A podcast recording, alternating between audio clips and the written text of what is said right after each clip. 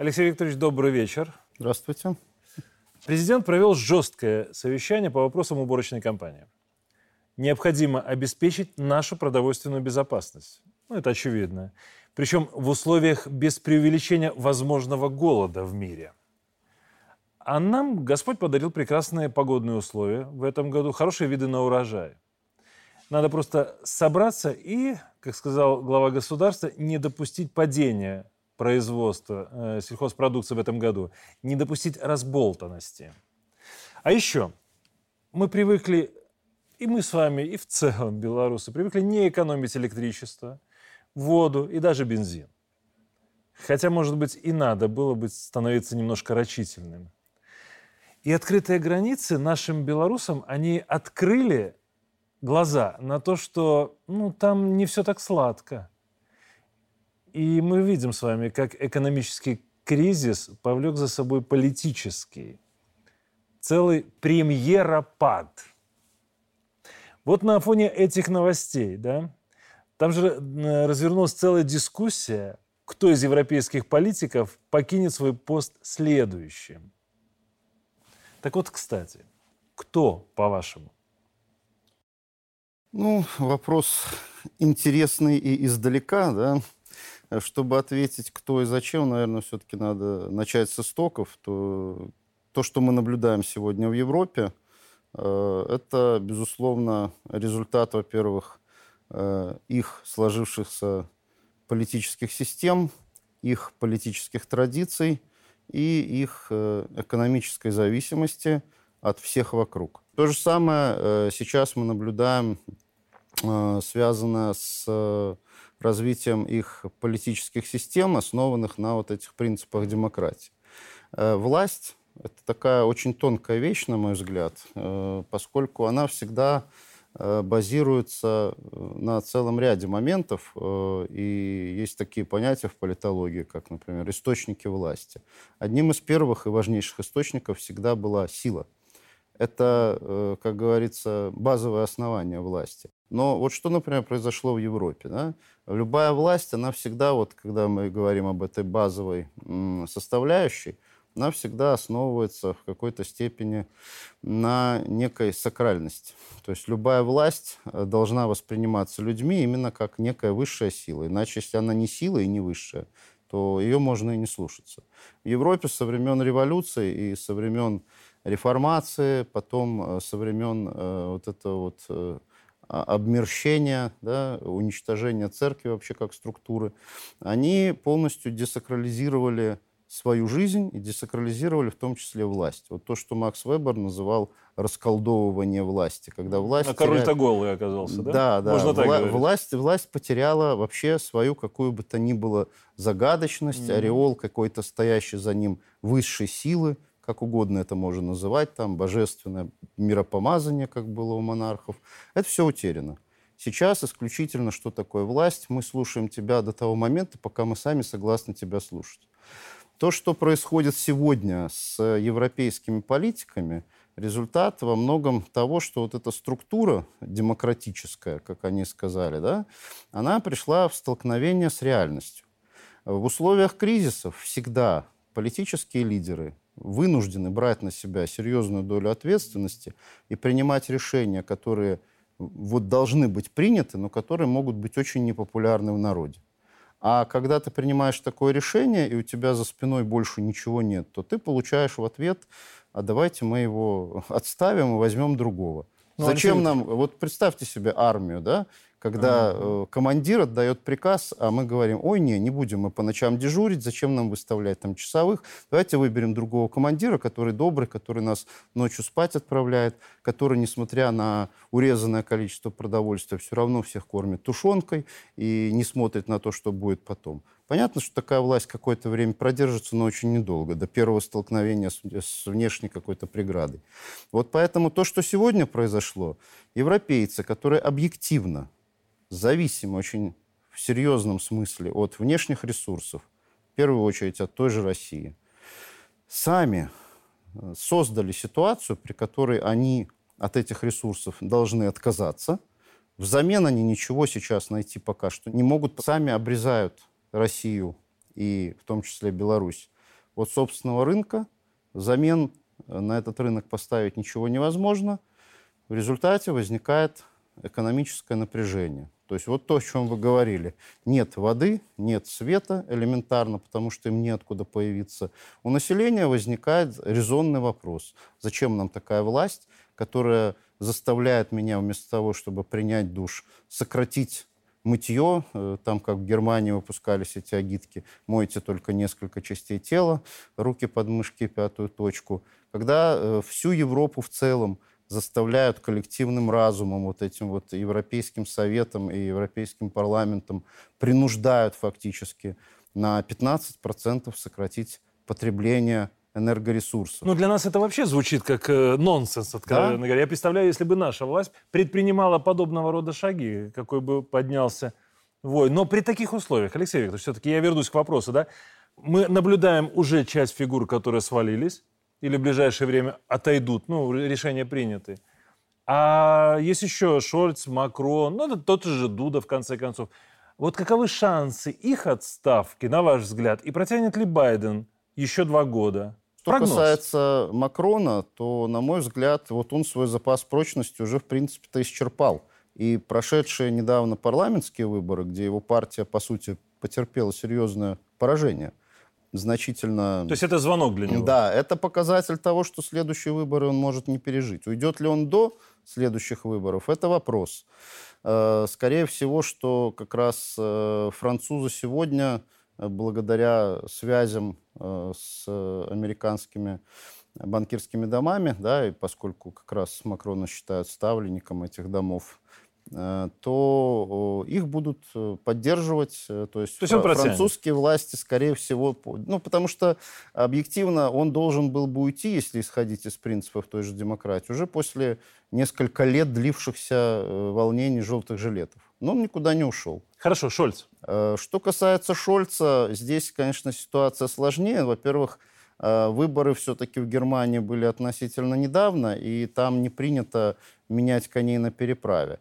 Но при этом коалиция очень сложная э, в Германии. То есть мы видим, что за много лет э, как бы впервые ушла в оппозицию э, христианский демократический союз и христианские социалисты, партия, которая раньше считалась правящей. Сегодня Шольц представитель социал-демократов, и у них сегодня очень сложная ситуация. То есть если уходит Шольц, это значит, что по сути социал-демократы – должны либо выдвигать нового лидера, либо сами уходить в оппозицию. Кто сегодня тогда будет занимать место канцлера при э, видимом отсутствии таких ярких, мощных личностей, как была та же, например, Меркель. При То всех, есть, если катаклизмов не э, случится, э, он пока останется? ближайшие, по крайней мере, несколько месяцев Шольц может спать спокойно. Но э, ситуация-то может меняться, потому что мы видим Э, к сожалению, есть другие внешние факторы. А вот что касается Байдена, ну, это человек, которого, безусловно, уже на второй срок выбирать не будет никто. Ну, вот И, протянет ли он два года до этого э, Вот срока? это тоже возможная такая проблема, черный лебедь, потому что, судя по периодически возникающим проблемам со здоровьем, э, здесь могут быть какие-то э, серьезные возникнуть проблемы. Но человек, который не совсем контролирует себя, Э, в окружающем мире, конечно же, будет всегда вызывать большой вопрос и не только у своих врагов, да, но даже у своих сторонников, насколько он э, целесообразен и эффективен в условиях сложного времени, а время сейчас мы видим все сложнее и сложнее. Вот. Поэтому вопрос по импичменту на базе э, здоровья или, точнее, нездоровья Байдена, он вполне такой видимый. Хорошо, но есть еще одна э, страна или и одна кандидатура, которая сегодня на слуху. Ли Страс. То есть новый человек-мем, да, Великобритания, которую коротко называют хуже Псаки. И тем не менее, она реальный кандидат в премьер-министра Великобритании. Вот э, за что же так не везет э, англичанам, да, что клоуна на посту сменяет другой клоун. И вот при всей одиозности да, вот эти высказывания, ее высказывания, может быть, нам все-таки придется не очень легко и не очень смешно будет в случае ее избрания? Ну, вот на ваш взгляд. По поводу британской политической системы, мы же сейчас видим, что там, по сути, это не меняется правящая сила. Как консерваторы оставались у власти, так они остаются. Вопрос стал исключительно в том, что одиозного Бориса Джонсона как руководителя на посту главы консервативной партии, соответственно, по традиции, на посту премьер-министра, надо было заменить, потому что степень его неадекватности уже зашкаливала. Безусловно, вот те сейчас идущие буквально вот в эти минуты, да, э, идущие э, баталии, э, вот несколько дней назад у нас э, не состоялись, по сути, дебаты между госпожой Трасс и вторым претендентом ну, и, и Сунаком, да, да, потому что ведущая упала в обморок, из-за чего, видимо, от их речей. Та же, например, консервативная партия, она же называется консервативной. Поэтому у нее есть определенные э, традиции. Вот мне кажется, что человек э, азиатского происхождения на э, премьерском кресле, наверное, Британия пока еще не совсем доросла. Так. Поэтому у Листрас есть как раз э, здесь преимущество – то есть женщину премьера они уже видели, и вот тут у нее прямые параллели, она как раз пытается апеллировать к образу Маргарет Тэтчер. Она пытается быть похожей на нее. Да, ее копировать, чтобы каким-то образом привлечь э, к себе симпатии своих избирателей внутрипартийных. Да? Но, безусловно, что человек этот э, является вот таким консерватором и ястребом. По сути, все ее поведение раньше оно демонстрировало э, крайне негативное отношение к России, то, что ситуация в плане поддержки Украины не поменяется, и при трасс, если она вдруг станет во главе государства, продолжится линия Великобритании – на поддержку нынешнего украинского режима и на противостояние с Россией, это можно быть на 100% уверенным. Поэтому, То есть пресс по отношению к э, Беларуси здесь, в том числе будет сохраняться? Здесь же, да, здесь же вопрос э, как бы достаточно простой от перемены вот этих вот лидеров на сегодняшний день. Те, стоящие за ними политические элиты и силы, они не меняются, поэтому их курс останется неизменным. Э, вопрос другой, что насколько во внешнем мире да, будет э, авторитетная фигура ныне, нового премьер-министра Великобритании. Не будет. Алексей ну, Викторович, не будет. Согласен, Понимаете, э, уже сейчас всех, люди, да. которые, люди, которые относятся, э, в смысле, э, анализируют вот эту ситуацию, в саму фигуру Листрас, ведь уже было достаточно много и публикаций, и ей вспоминали в том числе, еще когда она э, пыталась изображать себя Маргарет Тэтчер, что Маргарет Тэтчер никогда не переворачивала свои взгляды на 100%. То есть не совершала вот этот 180-градусный кульбит. А Трасс в свое время была демократкой, на самом деле. Она была против войны, да, она всячески подчеркивала свои взгляды демократические, еще когда обучалась. В университете, а потом она резко вдруг стала консерватором. Понимаете, люди относятся к перевертышам достаточно прохладно. Для английской традиции, насколько это приемлемо, ну, это уже им судить. Но придет осень. Ну, знаете, как это? Весна всегда, вернее, зима всегда наступает неожиданно. Придет осень, потом зима. Попросят газу и продуктов. Европа попросит в любом случае. Вы сами об этом сказали. Вот Лавров сказал, что мы, в принципе, лично не просим отмены санкций. Но мне кажется, что отмену санкций начнут скоро просить сами европейцы. Ну, даже в свете того, что происходит, тенденция. На ваш взгляд, это иллюзия? Или нам скоро ждать открутки этих самых санкций? Ну, тут надо понимать, для чего эти санкции вводились. То есть сегодня Санкции – это элемент войны, той самой гибридной войны, где, с одной стороны, стоит якобы плохая Россия, изображаемая в западных СМИ в качестве такого демона. С другой стороны, они э, люди, стоящие за идеалы демократии, справедливости, э, вот, всего хорошего и против всего плохого.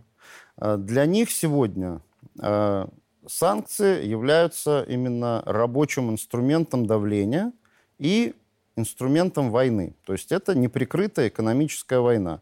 Тем более, что эти санкции были приняты не по э, решению Генассамблеи ООН. Ну, то есть они противозаконны. Да, эти санкции день. являются, по сути, односторонние, ну или тут несколько объединившихся сторон против России. Алексей Викторович, скажите другой прямо, мир... санкции в отношении Беларуси и России, они незаконны. Конечно. Ну, надо об этом говорить они честно, открыто, Они не свободно. просто незаконны, а они еще, так сказать, взяты с потолка и под абсолютно надуманными предлогами, как вот тоже закрытие неба. Тут у нас ну недавно ну, да, было да, да. А, очередное событие, вышел этот отчет э, международной этой организации, занимающейся авиаперелетами, в котором, в общем-то, э, нету вины Беларуси, не доказано. А санкции, тем не менее, уже у нас с прошлого лета работают на основании Президент того, очень четко вот это разложил, да. да. Когда мы говорим э, здесь о санкциях, безусловно, это инструмент давления, инструмент войны.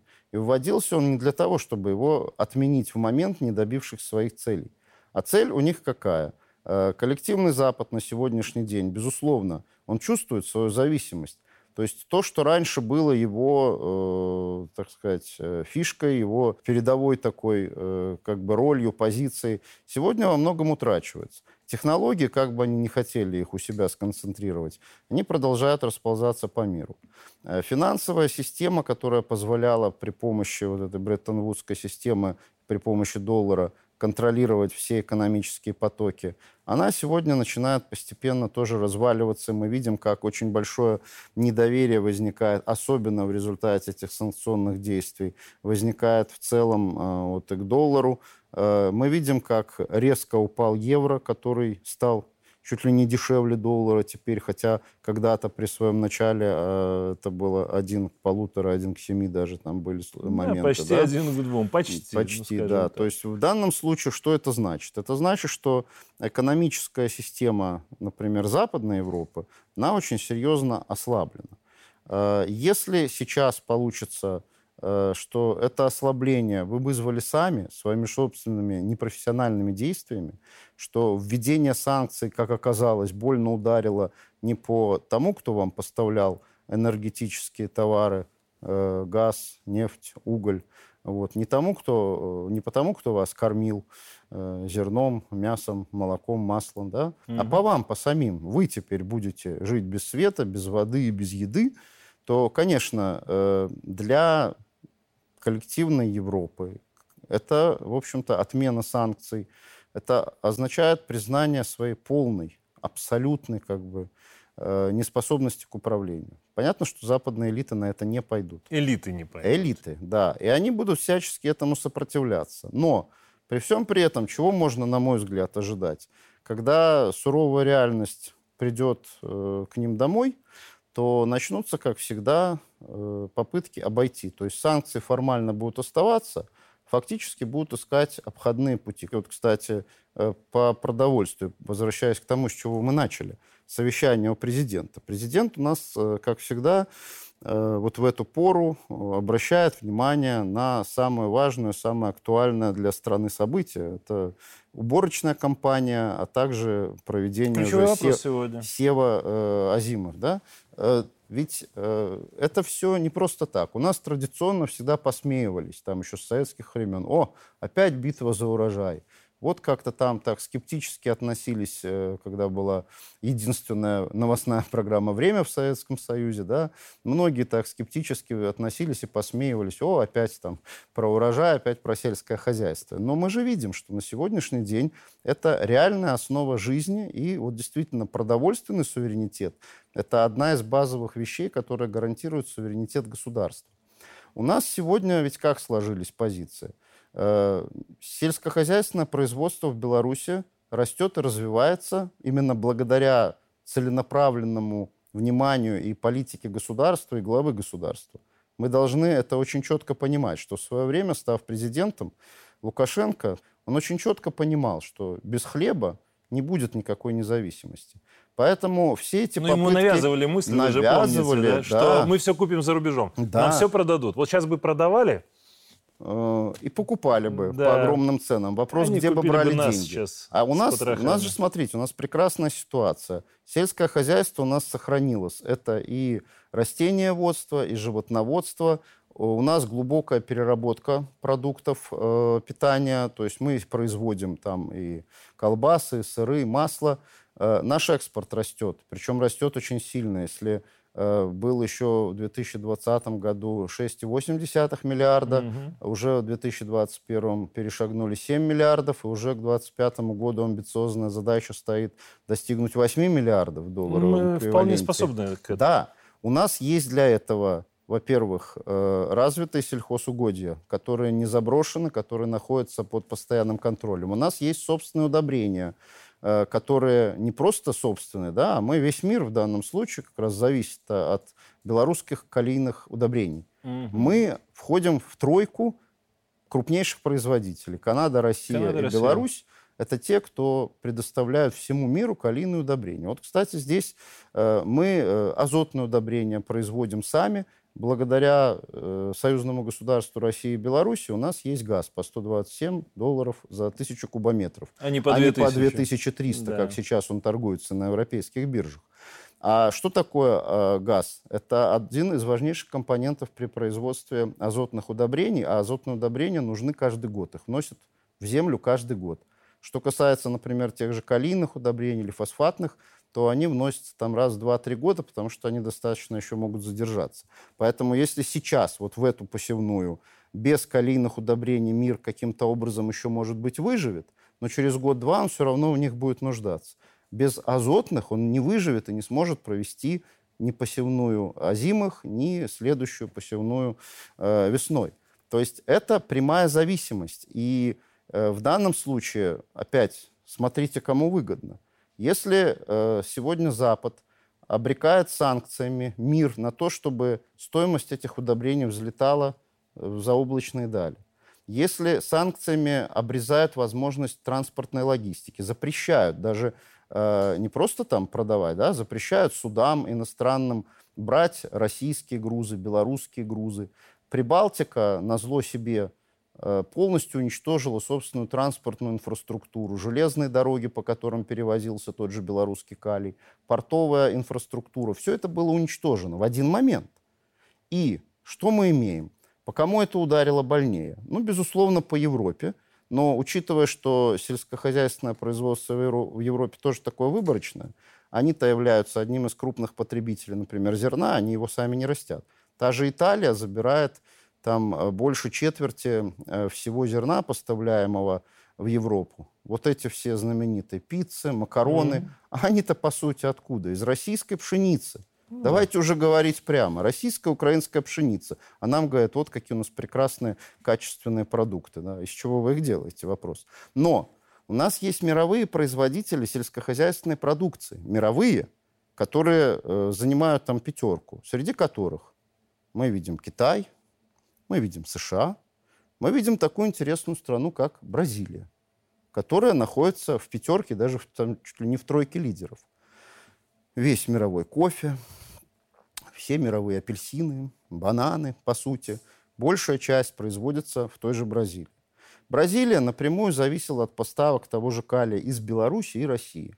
И обрубание вот этими санкциями логистических цепочек и стоимость, повышение, резкое повышение стоимости ударило в первую очередь по вот этой стране, которая, на минуточку, часть БРИКС. Да? То есть она с Россией идет в одной спайке, в одной связке, при которой э, весь э, вот этот западный мир, G7, да, теряет сейчас э, свою привлекательность и свой интерес, на место, по сути, приходят страны БРИКС, которые уже по населению там, в четыре раза превосходят эту великолепную когда-то семерку, э, которые по валовому внутреннему продукту и по покупательской способности ВВП сегодня уже превосходят страны БРИКС. А если учесть, что к ним еще хотят присоединиться Аргентина, Иран, то это уже будет э, превосходство над э, классической старой семеркой. Удары, вот в данном случае по России, по Беларуси, это удары еще с дальним прицелом. Это удары по Китаю, это удары по Индии, это удары по Бразилии, как крупнейшим производителям сельхозпродукции. Потому что э, э, отрезать доступ от морских перевозок, это означает, что вот как раз Бразилия лишается такой возможности. А кто у нас? Канада, например, которая сегодня говорит, что я попытаюсь заместить вам. А Канада заявила, что она может на 1 миллион тонн в год только увеличить производство э, калийных удобрений. Ну, смотри, смотрите, Алексей. Одной Индии 23,5 ну, миллиона в год. Вы обозначили надо. в начале, вот даже в первом вопросе, наверное, вы обозначили, что э, реально они ведь никто нам ничего замещать не будет. А с чем еще, помимо того, что вы обозначили, помимо того, что мы сейчас видим, но в ближайшей перспективе, с чем еще могут столкнуться западные политики, да? Вот с чем? Они ведь сейчас вешают с удовольствием желто-голубые ленточки. Ну, уже стали с удовольствием их и снимать. Да, но... Вот уже и- свежие новости из Чехии, когда люди требуют с муниципалитетов убрать поле- о, украинские флаги. И в Польше потому что убрать мы вообще живем в украинские Чехии, флаги. а не на Украине, да? Да, молодежь требует, чтобы из-за польских автобусов убрали э, В Польше мы флаги. видим, э, как вон закрывали эти клумбы с желто-голубыми цветочками в цвета Хорошо. украинского флага. Что это означает? польскими. Что это означает? Что Европа уже столкнулась с издержками от, вот, от собственного политического, политизированного, я бы даже сказал, гостеприимства? Или это у нее еще впереди? В Европе- По-серьезному. В Европе, безусловно, есть разные политические силы. Долгое время э, давлел вот этот э, либеральный мейнстрим, либерально-левый, да, который э, основывался на каких-то глобальных ценностях. Ценностях вот, там, прав человека, ценностях свободы личности, которые они трактовали очень своеобразно, как, например, ценности ЛГБТ-сообщества, которые должны превалировать над обычными нормальными, так сказать, ценностями людей. Вот. С другой стороны, всегда в Европе сохранялось вот это консервативное крыло, которое пытались методично загнать под лавку, под шконку. Как мы видели, это национальное консервативное крыло всегда выступает с точки зрения национальных страновых интересов. Не с точки зрения единой глобальной Европы, с точки зрения конкретной страны. Если, например, во Франции Марин Ле Пен, которая э, вступала в гонку неоднократно за президентское кресло, которая э, выступала во главе своей партии на парламентских выборах, так сказать, в тучные времена, да, времена свободы и благоденствия, э, они, конечно, имели низкий Ну, процент. она была как маргинал, да, скажем так, сегодня её мы видим, так. что это реальный претендент на руководящие должности. Ну, у некоторых была вероятность даже того, что она на этой волне сможет да, выиграть. То есть здесь вполне все реально. Мы видим, что, так сказать, здоровые консервативные силы в лице того же, например, Виктора Орбана в Венгрии выступают за то, что не надо, ребята, уничтожать собственное благополучие. Почему Венгрия должна на 15% снизить свои э, затраты на энергопотребление? В угоду чему? Давайте скажем прямо. Да. Вучич и Орбан на сегодняшний день, они, думая, как и наш президент, о своем народе, они не просто у власти, да, они набирают все больше авторитет. Именно И потому, что они думают о своем себя. народе. Тут вот важно, что они становятся символом Для всей вообще Европы, для всей да, Европы, для верно. всех вот этих вот э, здоровых консервативных сил. Между Россией и Европой, Белоруссией и Европой всегда были и будут противоречия, это надо понимать. Но есть понятие все-таки взаимовыгодного сотрудничества, ради которого, наверное, стоит жить. Не загонять мир в глубокую вот эту войну экономическую, из которой в дальнейшем явно может последовать и более горячая фаза. Ну, э, Алексей Викторович, для девушки с э, именем ведьмы из э, мультфильма «Русалочка», понимаете, а наши лозунги, наши призывы вряд ли что сыграют какую-то роль, да? На самом деле, э, они, они не слышат нас, они не слышат даже здравый смысл в словах вот- собственных э, президентов таких же стран Евросоюза, как и они сами, или стран ЕС. Но вот в противовес указ нашего президента о гражданстве и жилье, работе украинцев в Беларуси. Ну, по сути, мы говорим сейчас о не надуманном, не красиво оформленном, а о реальном шаге помощи и уважения к соседям. Ну, а еще плюс к этому безвиз для обычных поляков, литовцев и латышей. Я подчеркиваю, для обычных. Да, это ж не нацепить э, флажок на аватарку, это реальные дела. Вот, на ваш взгляд, а к чему приведет такой подход президента? Ну, конечно, у нас тут э, очень четко вырисовывается разница, вообще, наверное, концептуальная, ценностная разница вот, к подходам к простому человеку. Если там на Западе в угоду политическим, э, политической конъюнктуре, скажем так, да, они сегодня дошли уже до сумасшествия готовы вычеркнуть там всю русскую культуру, э, готовы уничтожить э, любые там памятники неважно, что человек жил 300 лет назад, но он как-то был связан с Россией, давайте э, все это вычеркнем. Я все жду, когда в Голландии, например, потребуют снести домик Петра Первого, где он жил во времена Великого посольства. А ведь э, недалеко до этого осталось. Я уже не беру сумасшествие, которое у нашей южной соседки происходит сегодня, да, вот. но вычеркивание истории 20 века, уничтожение собственной истории, и э, при этом э, уничтожение не только истории, а вычеркивание из жизни современных граждан. Вот то, что, например, в ряде стран Запада взяли там и поотчисляли белорусских, российских студентов, которые многие уже давно живут там на Западе, да, которые даже получили там уже виды на жительство, паспорта, но поскольку ты русский, белорус, тебя просто по этому признаку когда-то евреев не пускали в общественные места для приличных арийцев, так сейчас, потому что ты русский или белорус, тебя не пускают в университетскую аудиторию. Ну, чем это заканчивается это, для тех, это, для инициаторов, вы помните. Это плохо. И я помню. Плохо заканчивается, конечно, да. И вот против, э, противовес этому политика Беларуси. Славянский базар недавно прошедший. Президент выступает на славянском базаре и заявляет, что несмотря ни на что, здесь звучал, звучит и будет звучать украинский язык, потому что Украина и украинский народ – братский наш народ. И несмотря на деятельность политиков, мы не хотим уничтожать э, вот эти вот отношения, которые веками формировались именно с украинским народом. То, что упрощенная форма получения гражданства и в Беларуси сейчас для украинцев, то, что возможность въезда и получения здесь помощи, да, то, что сделал Путин, тоже объявив об упрощенном гражданстве для граждан э, Украины, что они могут получать упрощенно российское гражданство. В то время как мы видим на самой Украине, что происходит. А, а как они... вы в польской вот этот факт оцените? То, что они для того, чтобы получить медицинскую помощь, да, Требуют, нужно поставить да, две галочки. Что ты осуждаешь да? Бандеру. Признать Бандеру э, террористом и признать э, волынскую резню, да, что это геноцид польского народа. То есть ударить вот, по, по болевым точкам да, украинского но, национализма. Алексей мне, э, мне очень хочется понять, а почему такой диссонанс? Вот как вы оцениваете такой рассинхрон сознания у поляков? Бандера террорист, а бандеровцы – это лучшие друзья и почти братья. Ну, потому что здесь э, надо смотреть, кто для них, наверное, враг номер один. Это всегда были русские и Россия. У Украины и у Польши в данном случае вот сейчас сформировался консенсус по поводу неприязни к России. На этом основании они готовы сейчас любиться, обниматься и дружиться, но при всем при том понятно, что каждый будет держать за пазухой не просто камень, а нож.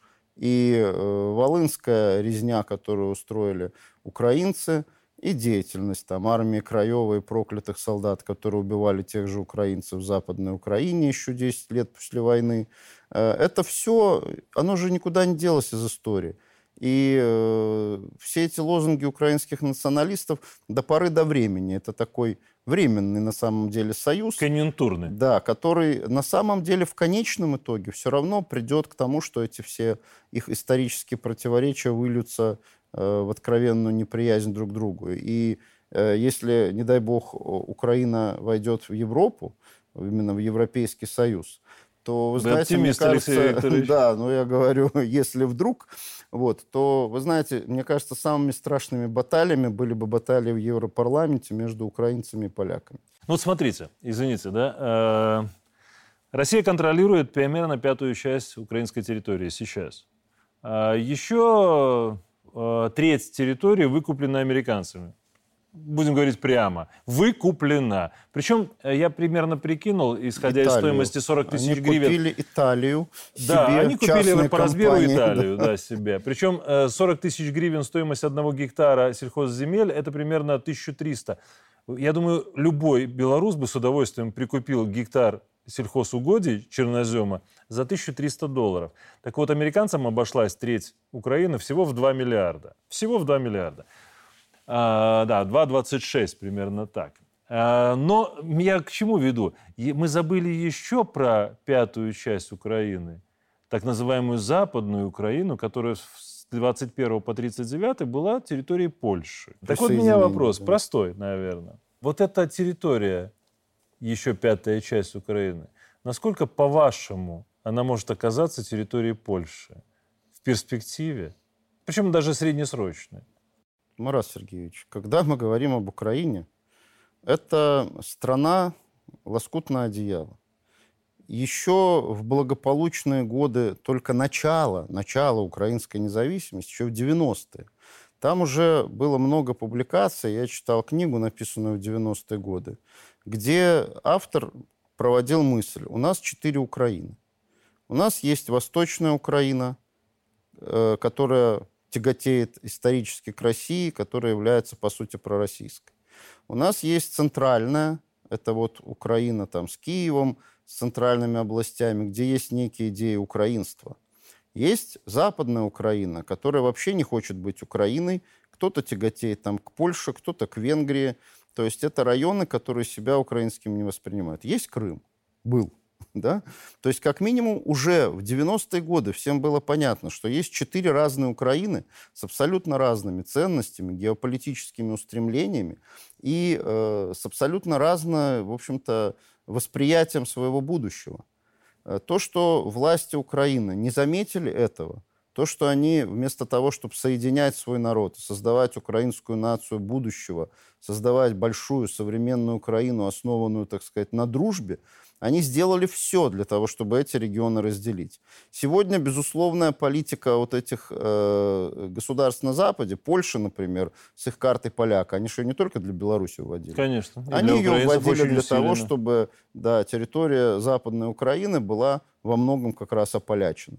Венгрия в данном случае тоже не хочет упускать своих э, закарпатских венгров и считает, что они имеют право воссоединиться со своим народом. Если встанет вопрос, а он уже, в общем-то, стоит вопрос о том, что единой цельной Украины, той, которая была до 2014, скажем, года, да, ее уже нет то резонный вопрос у населения этих территорий, почему мы должны оставаться в союзе с людьми, которые исповедуют какие-то другие ценности. Поэтому дележ украинских территорий и э, намеченность, так сказать, на присоединение их к той же Польше, например, она вполне возможна, вот это вот, э, этот дележ. Вспоминаете, знаете что? Я всегда Причем, говорил да? и подчеркивал, что ну надо было Зеленскому слушать батьку.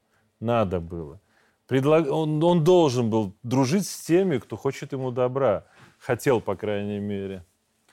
Ну, давайте вот, э, знаете, учитывая то, что формат у нас такой, к сожалению, ограниченный, очень хочется задать один вопрос, а еще и о беглых. Ну, это, это же белорусы наши в любом случае, да?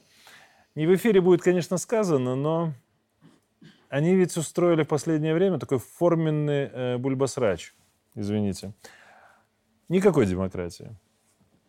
Пол Калиновского шипит на Тихановскую. Да, ему вторит Агурбаш, называя Светку самозванкой и коровой. Это цитата, я не придумываю. Латушка сцепился с Матолько. Цепкало вообще клянет всех подряд. Спрашивает, Спрашивает где, где деньги? да, где деньги. А, так и хочется ему сказать, ну, поищите в карманах собственных, вот а где-то они там точно лежат. И при этом за все эти годы это была хоть сколько активная такая, ну, пиар-оппозиция, по крайней мере, которая смогла, благодаря западной раскрутке и западным деньгам, э, устроить эту бучу у нас. Вот почему очередная попытка оппозиции объединиться привела к тому же результату, что и в 2006 и 2010 году. Это, наверное, крест белорусской оппозиции. Если вспомнить опять э, далекую историю, то Э, уехавшие деятели Белорусской Народной Республики, которые не пожелали жить на территории Белорусской Советской Социалистической Республики, они в конечном итоге ведь вынуждены были вступить э, в союз э, с польским режимом, там, с режимом санации и работать объективно против Беларуси. Те, кто были за воссоединение, например, там, деятели Коммунистической партии Западной Беларуси, комсомол Западной Беларуси, они ведь четко понимали, что мы не в оппозиции к той настоящей Беларуси, которая есть. Граждане, которые в годы Великой Отечественной войны, вначале еще до нее, из числа этой белорусской национальной сведомой оппозиции, которые уехали и работали там на Западе, да, и потом те, которые сотрудничали с нацистами в годы оккупации, и потом тоже часть из них бежала на Запад, эмигрировала, они что же там имитировали какие-то свои структуры. Ну, еще там, можно вспомнить 18-й год, да? да, Кому ну, писали БН, письмо? э, БНР, ну, да, письмо, да, да. Письмо Кайзера, Кайзеру, конечно. Германии, это, да, да. это вот отправная точка, которая очень харак- хорошо характеризует. Причем под БЧБшными да, да, знаменами. э, Они же готовы были, так сказать, родину продать ради личной власти, неважно кому.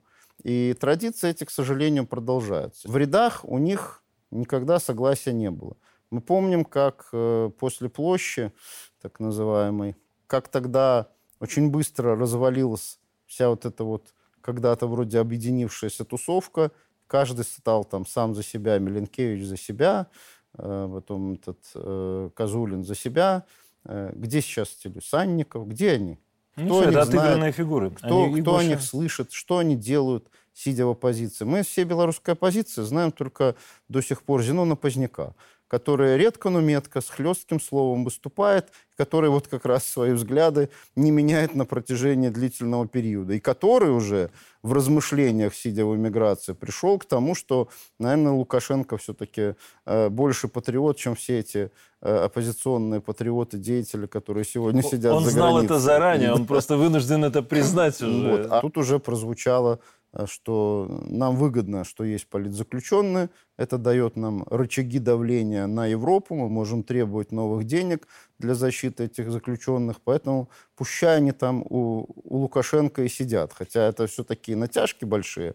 Вот. Но, тем не менее, они играют даже с этими вещами, которые в их ценностном поле должны, наверное, стоять на первом месте. То Да. есть сейчас, сейчас мы что видим? Мы видим за границей находится какая-то часть граждан, в свое время совершивших противоправные действия, из-за этих действий покинувшие страну, которые сегодня многие очень сильно сожалеют, то опять с чего мы начинали. Они посмотрели за границей, как там живут, и увидели, что это совершенно не та жизнь, которая была дома, где ты здесь мог работать, зарабатывать, у тебя была квартира, дом, ты мог осуществлять свои мечты, Тогда, наверное, последний, да? Он, сегодня он совсем не философский вопрос. И вы будете первым политологом, которого я хочу спросить об этом. Вот два поствыборных года пролетели очень незаметно. Ну, скажем так, как временной Быстро, промежуток. да. Да. пролетели. А это значит, что уже через два года начнутся крупные электоральные кампании. Вот, на ваш взгляд, какие шаги должна предпринять власть и вот это зрелое, созревшее гражданское общество, прогосударственное, чтобы у беглых и у Запада даже ни намека не появилось на возможность перевернуть страну еще раз? Ну, здесь как бы есть несколько способов действия, на мой взгляд. С одной стороны, э, есть э, меры превентивного характера, например, не позволяющие выставлять кандидатуры людям, имеющим судимость, не позволяющие выставлять кандидатуры людям, находящимся за рубежом. Но главное ведь не это. Главное это то, чтобы здесь, в стране все-таки, э, у граждан Беларуси было четкое понимание, осознание того, кто на самом деле печется об интересах Беларуси, а кто нет. И мне кажется, вот действия властей, там, конечно, ошибки всегда есть.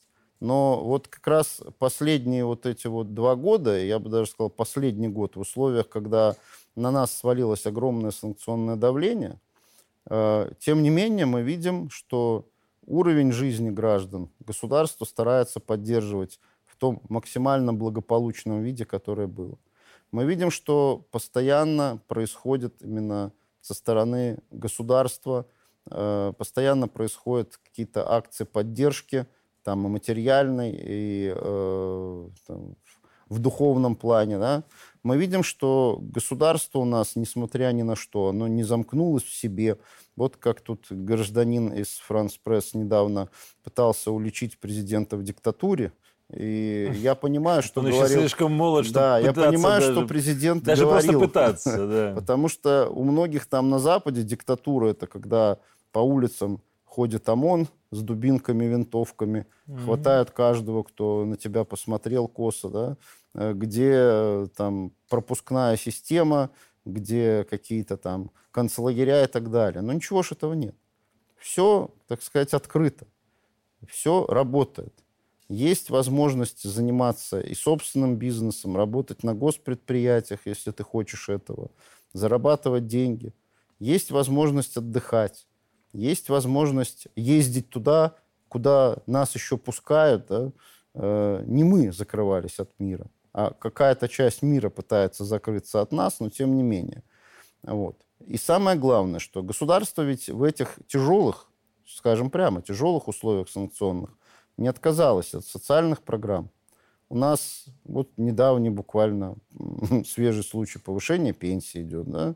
У нас действуют э, все ранее заявленные социальные программы. То, о чем мы говорили, поддержка и продовольственной безопасности. И надо а эти вещи очень, очень четко доводить до граждан. Мне кажется, вот то, чем занимается сегодня э, наша журналистика, э, как ее называют, прогосударственная, да, вот, она Адекватная. Очень, она, да, она очень правильные вещи должна делать и делает, то есть доводить до людей вот все эти э, моменты. Алексей Викторович, спасибо. Значит, э, знаете, вот вы коснулись Франс Пресс. Я бы, наверное, закончил нашу программу на такой, э, скажу, позитивной ноте немного. Во-первых, нам надо уметь ценить то, что мы имеем сегодня. А во-вторых, надо как совет дать нашим зарубежным журналистам, коллегам. К интервью с нашим президентом надо готовиться.